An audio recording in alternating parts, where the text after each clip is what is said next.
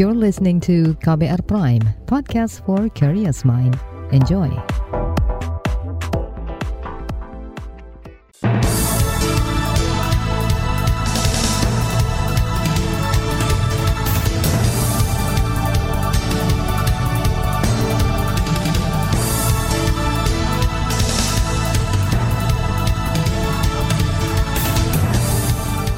Selamat pagi saudara, senang sekali bisa menjumpai Anda kembali melalui program Buletin Pagi edisi Jumat 11 Februari 2022. Saya Malika, sejumlah informasi pilihan telah kami siapkan di antaranya. Meski mendapat penolakan, pemerintah lanjutkan pengukuran lahan tambang di Desa Wadas. Vaksin merah putih mendapat sertifikat halal. Perum Bulog Purbalingga didesak lakukan operasi pasar minyak goreng. Inilah Buletin Pagi selengkapnya. Terbaru di Buletin Pagi. Kami warga Wadas tetap menolak rencana pertambangan di desa kami. Dan kami meminta Pak Ganjar Pranowo selaku Gubernur Jawa Tengah untuk membatalkan rencana pengambilan material di desa Wadas. Ya, coba Saudara itu tadi pernyataan sikap warga desa Wadas, Kecamatan Bener, Kabupaten Purworejo, Jawa Tengah yang menolak pertambangan batu andesit di lingkungan desa mereka. Hasil tambang rencananya akan dijadikan material bangunan proyek strategis nasional Bendungan Bener. Warga juga mendesak Gubernur Jawa Tengah Ganjar Pranowo membatalkan rencana penambangan itu. Warga khawatir penambangan batuan vulkanik bakal merusak sumber mata air dan persawahan. Selasa lalu, tim pemerintah termasuk Badan Pertanahan Nasional Jawa Tengah melakukan pengukuran area lahan tambang. Pasukan polisi bersenjata lengkap dikerahkan ke lokasi. Saat itu polisi menangkap 64 warga yang dianggap memprovokasi kegiatan di lapangan. Tindakan represif aparat membuat warga ketakutan. Tidak sedikit yang melarikan diri lalu bersembunyi di hutan. Dalam konferensi pers di YLBHI kemarin, salah seorang warga yang tak ingin disebutkan identitasnya membeberkan fakta kekerasan itu kita lari di hutan dari awal pengepungan itu bermalam di alas sampai siang. Ya, berarti satu hari itu di alas. Kita dikejar-kejar sampai malam itu. Ya sampai sekarang masih ada yang di alas. Mereka belum masih belum berani untuk turun. Ada yang sebagian keluar dari wadas karena mereka ketakutan. Di alas mereka juga takut. Mereka tidak makan di alas karena takut sama aparat itu. Apalagi sama preman-preman itu yang datang ke wadas yang ngejar-ngejar sampai ke alas, bawa anjing ke alas buat ngejar kita. Itu tadi salah seorang warga desa Wadas, Kecamatan Bener, Purworejo, Jawa Tengah. Meski mendapat penolakan, Menko Polhukam Mahfud MD menegaskan proses pengukuran lahan di Desa Wadas akan terus dilakukan sebab sudah berkekuatan hukum tetap. Dia meyakini tidak ada pelanggaran yang terjadi dalam aktivitas pengukuran lahan di Wadas. Kegiatan pengukuran tanah oleh petugas dari Kanwil BPN Jawa Tengah akan tetap dilanjutkan akan tetap dilanjutkan dengan pendampingan pengamanan yang terukur melalui pendekatan yang persuasif dan dialogis. Itu tadi Menko Polhukam Mahfud MD. Saudara kemarin sejumlah anggota Komisi Bidang Hukum di DPR mengunjungi Desa Wadas, salah satunya Taufik Basari. Ia menjelaskan cukup banyak informasi yang bisa dihimpun dari lapangan dan akan segera dijadikan bahan kajian baru saja uh, mengunjungi uh, Desa Wadas, ya, Kabupaten Purworejo, Purworejo, Jawa Tengah, terkait dengan insiden yang terjadi uh, dua hari yang lalu. Kita menemui uh, para para warga untuk menghimpun uh, menghimpun informasi dan uh, cukup banyak informasi yang kita dapatkan untuk nanti kita jadikan bahan kajian di Komisi 3 untuk mengambil langkah dan sikap selanjutnya. Anggota Komisi Bidang Hukum di DPR Taufik Basari juga menyayangkan terjadinya insiden di Desa Wadas terutama pendekatan represif oleh kepolisian. Menurut Taufik hal itu tidak sejalan dengan program presisi yang selalu digaungkan Kapolri Listio Sigit Prabowo.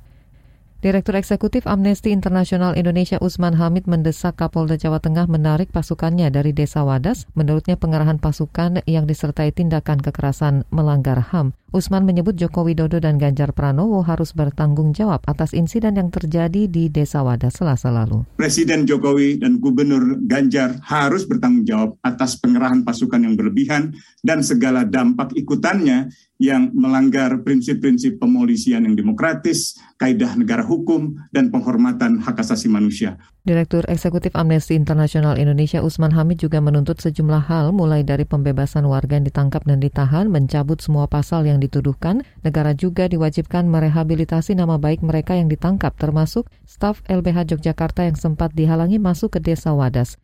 Usman menyerukan penghentian segala bentuk intimidasi terhadap warga yang menolak tambang, termasuk menghentikan pencarian warga yang bersembunyi dengan anjing pelacak.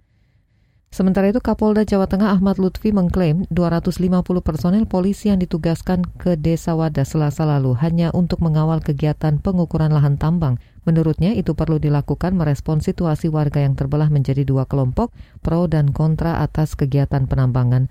Lutfi juga menegaskan semua yang dilakukan kepolisian sudah sesuai SOP.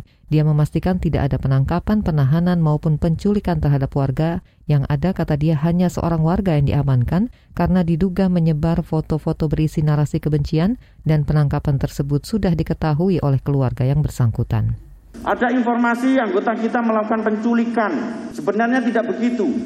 Pada saat hari H sebelum pelaksanaan, kita mengamankan salah satu orang yang telah kita lakukan pemeriksaan dan pada saat dilakukan pemeriksaan yang bersangkutan mengakui bahwa mereka mempunyai akun, kemudian eh, dia ada, dia tidak diculik, diamankan, istrinya pun tahu, di framing bahwa dia diculik. Tidak. Itu tadi Kapolda Jawa Tengah Ahmad Lutfi atas insiden selasa lalu dua unjuk rasa digelar di Semarang, Jawa Tengah oleh Pergerakan Mahasiswa Islam Indonesia di UIN Wali Songo dan kelompok jaringan masyarakat Jawa Tengah di Markas Polda. Aksi mendesak penghentian tindakan represif aparat kepolisian sekaligus penarikan pasukan dari desa Wadas. Sementara itu tim Komnas HAM hari ini akan mengunjungi Wadas guna pencarian fakta dugaan kekerasan dan pelanggaran HAM. Majelis Ulama Indonesia menetapkan sertifikat halal untuk vaksin merah putih, suci, dan halal. Informasinya hadir usai jeda, tetaplah di Buletin Pagi KBR. You're listening to KBR Pride, podcast for curious mind. Enjoy!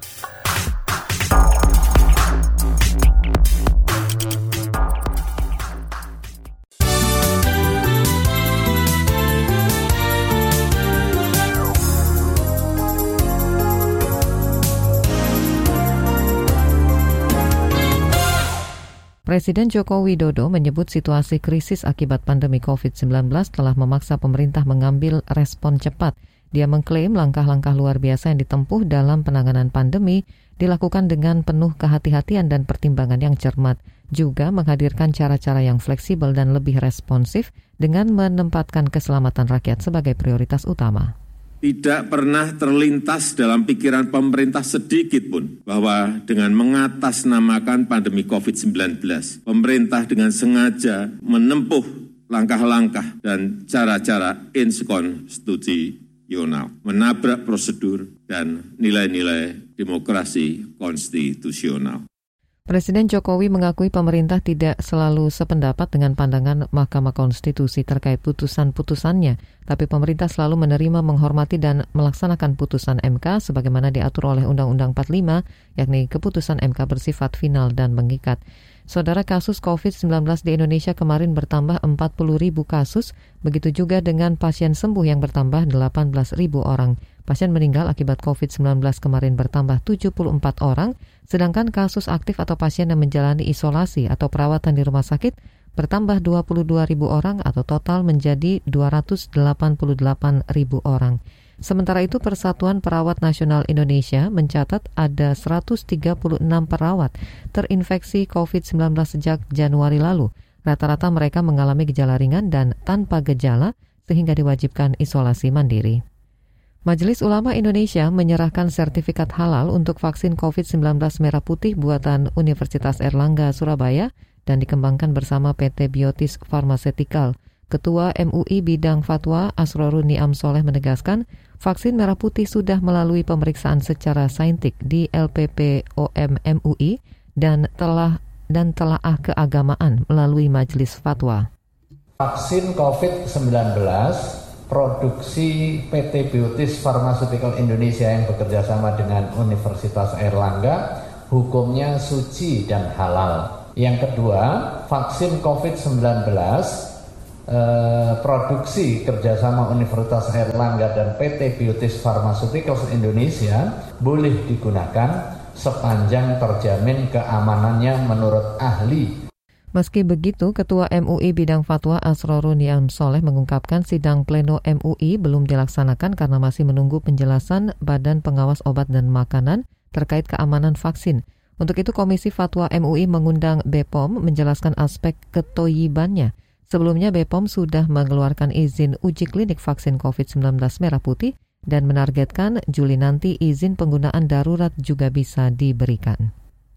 Kementerian Pertahanan menandatangani kontrak kerjasama pembelian enam pesawat tempur Dassault Rafale segenerasi 4-5 buatan Prancis. Menteri Pertahanan Prabowo Subianto mengatakan pembelian enam pesawat tempur itu menjadi bagian dari rencana Indonesia untuk membeli 42 pesawat tempur sebagai tambahan penguat pertahanan udara.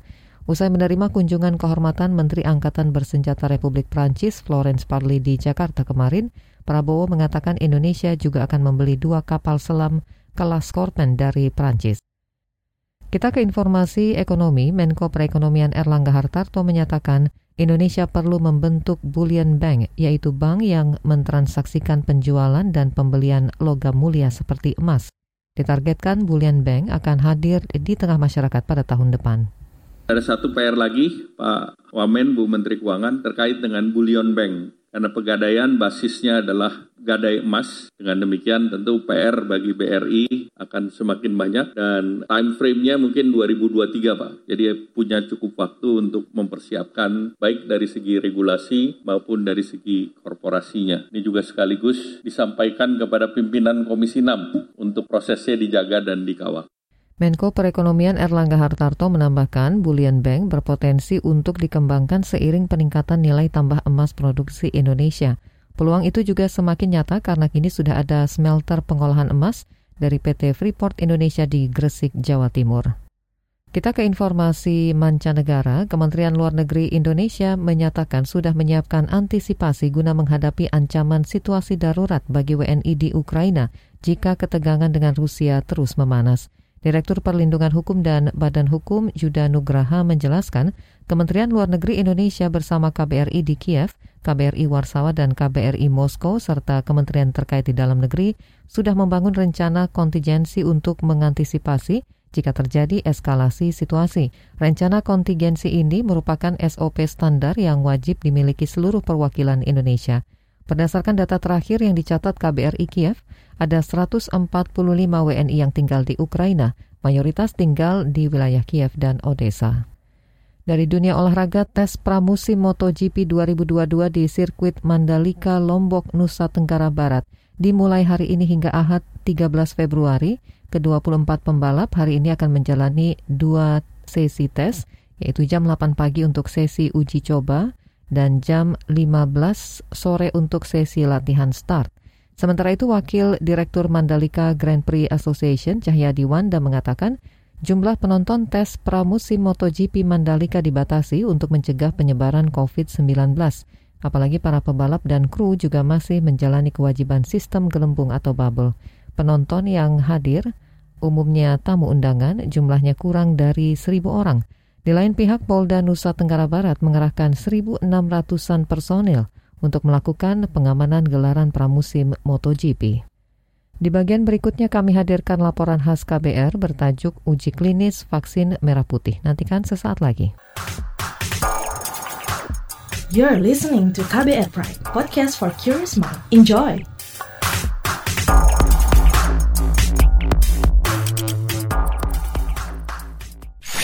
Commercial break. Commercial break. Sudah tahu yang satu ini. Sekarang kabar baru ada di playlist teman perjalananmu. Kamu masih bisa update dengar berita terbaru sambil dengerin lagu kesukaanmu. Semua bisa kamu dengerin di playlist Daily Drive Spotify.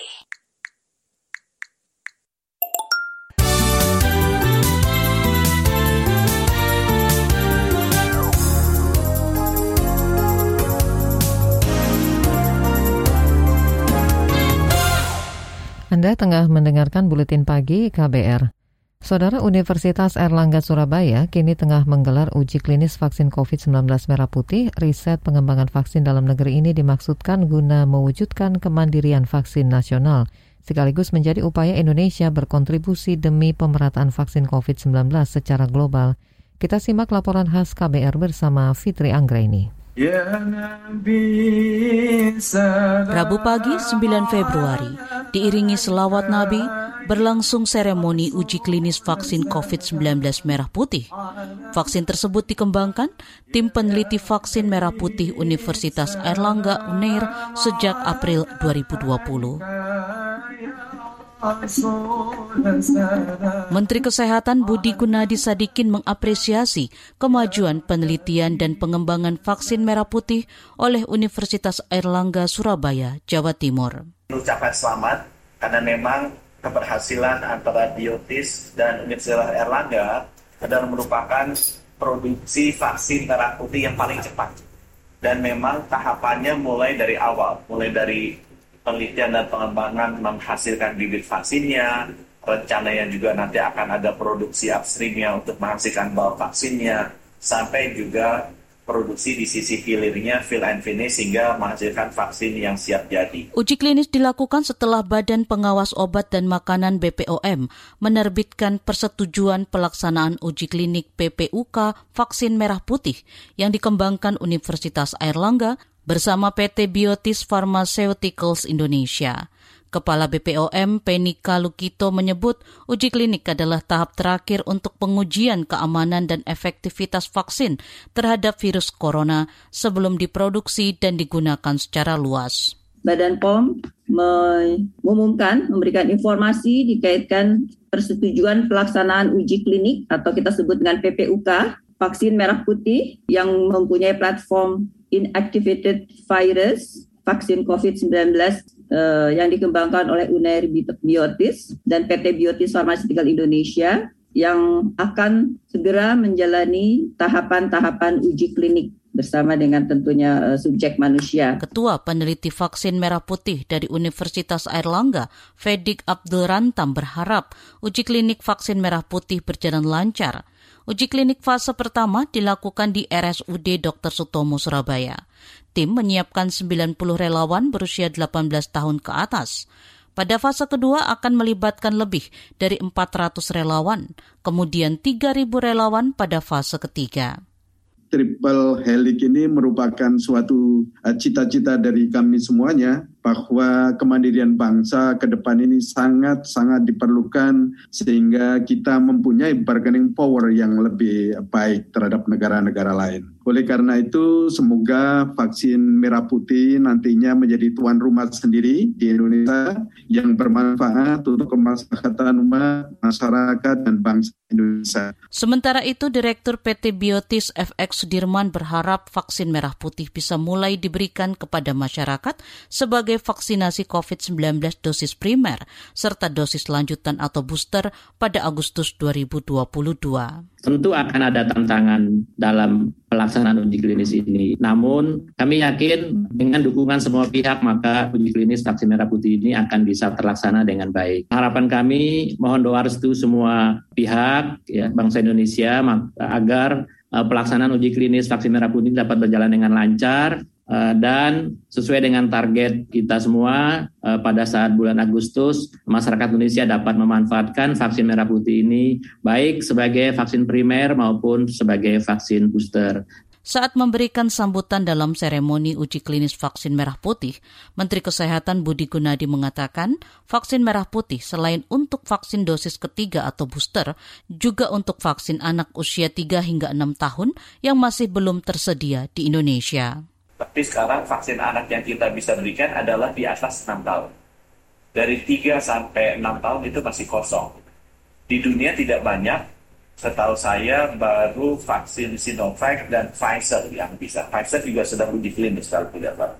Jadi itu juga ada kesempatan untuk digunakan untuk vaksin anak ya, vaksin primer, tapi usianya 3 sampai 6 tahun. Ya, jadi yang pertama bisa di mana gunakan vaksin merah putih adalah booster kemudian juga untuk vaksin anak ya, terutama di usia 3 sampai 6 tahun. Selain itu, kata Menteri Kesehatan Budi Gunadi, produksi vaksin merah putih juga akan dimanfaatkan sebagai vaksin donasi internasional. Donasi vaksin merah putih ini akan dikirimkan ke negara-negara yang masih rendah capaian vaksinasinya, misalnya ke negara-negara di Afrika yang penetrasi vaksinnya masih rendah. Demikian laporan khas KBR, saya Fitri Anggreni. Informasi dari daerah akan hadir usai jeda, tetaplah bersama kami di Buletin Pagi KBR. You're listening to KBR Pride, podcast for curious mind. Enjoy!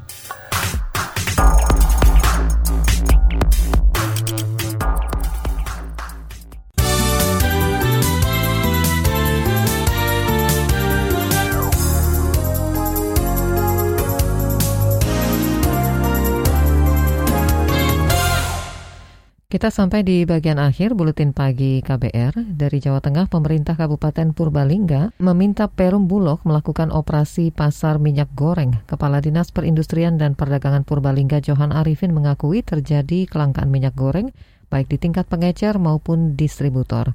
Harga minyak goreng kemasan di Purbalingga kemarin dijual 16 hingga 18 ribu rupiah per liter karena adanya stok yang sangat menipis, kemudian harga juga dalam prakteknya masih belum sesuai dengan HET, alasannya karena stok lama, kulakan harga lama dan sebagainya, mau menghabiskan stok. Jadi eh, kebijakan HET belum benar-benar efektif bisa dilakukan di lapangan. Tadi kami mendampingi Ibu Bupati, audiensi dengan Bulog, meminta kiranya memungkinkan Bulog juga dapat melakukan operasi pasar. Kepala Dinas Perindustrian dan Perdagangan Purbalingga Johan Arifin menuturkan Perum Bulog Kabupaten merespon positif dan akan segera melakukan operasi pasar. Hanya saja keputusan pelaksanaan operasi pasar diserahkan ke Bulog Pusat.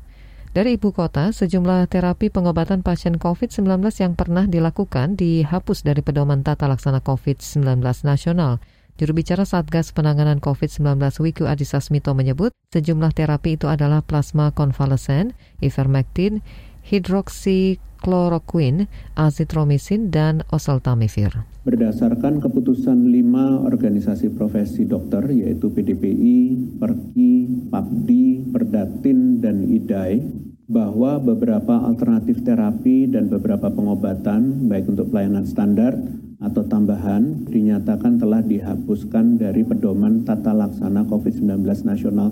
Juru bicara Satgas Penanganan COVID-19 Wiku Adhisa Smito juga mengatakan keputusan penghapusan sejumlah terapi itu sesuai perkembangan studi dari beberapa hasil uji klinis maupun keputusan para ahli secara global. Wiku berpesan seluruh penyelenggara pelayanan kesehatan, baik rumah sakit maupun tenaga kesehatan, mematuhi pedoman tata laksana COVID-19.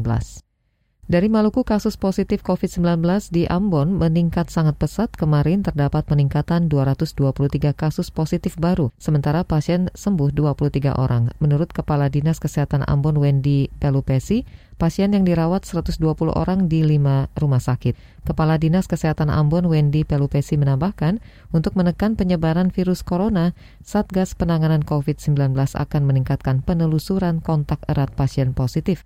Sedangkan untuk mengantisipasi lonjakan kasus Omikron, asrama haji yang berkapasitas 380 tempat tidur kini sudah dijadikan gedung isolasi terpusat.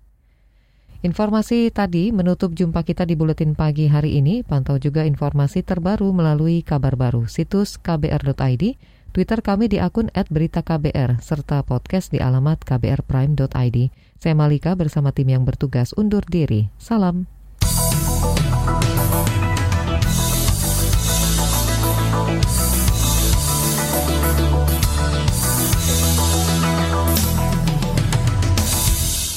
KBR Prime, cara asik mendengar berita. KBR Prime, podcast for curious mind.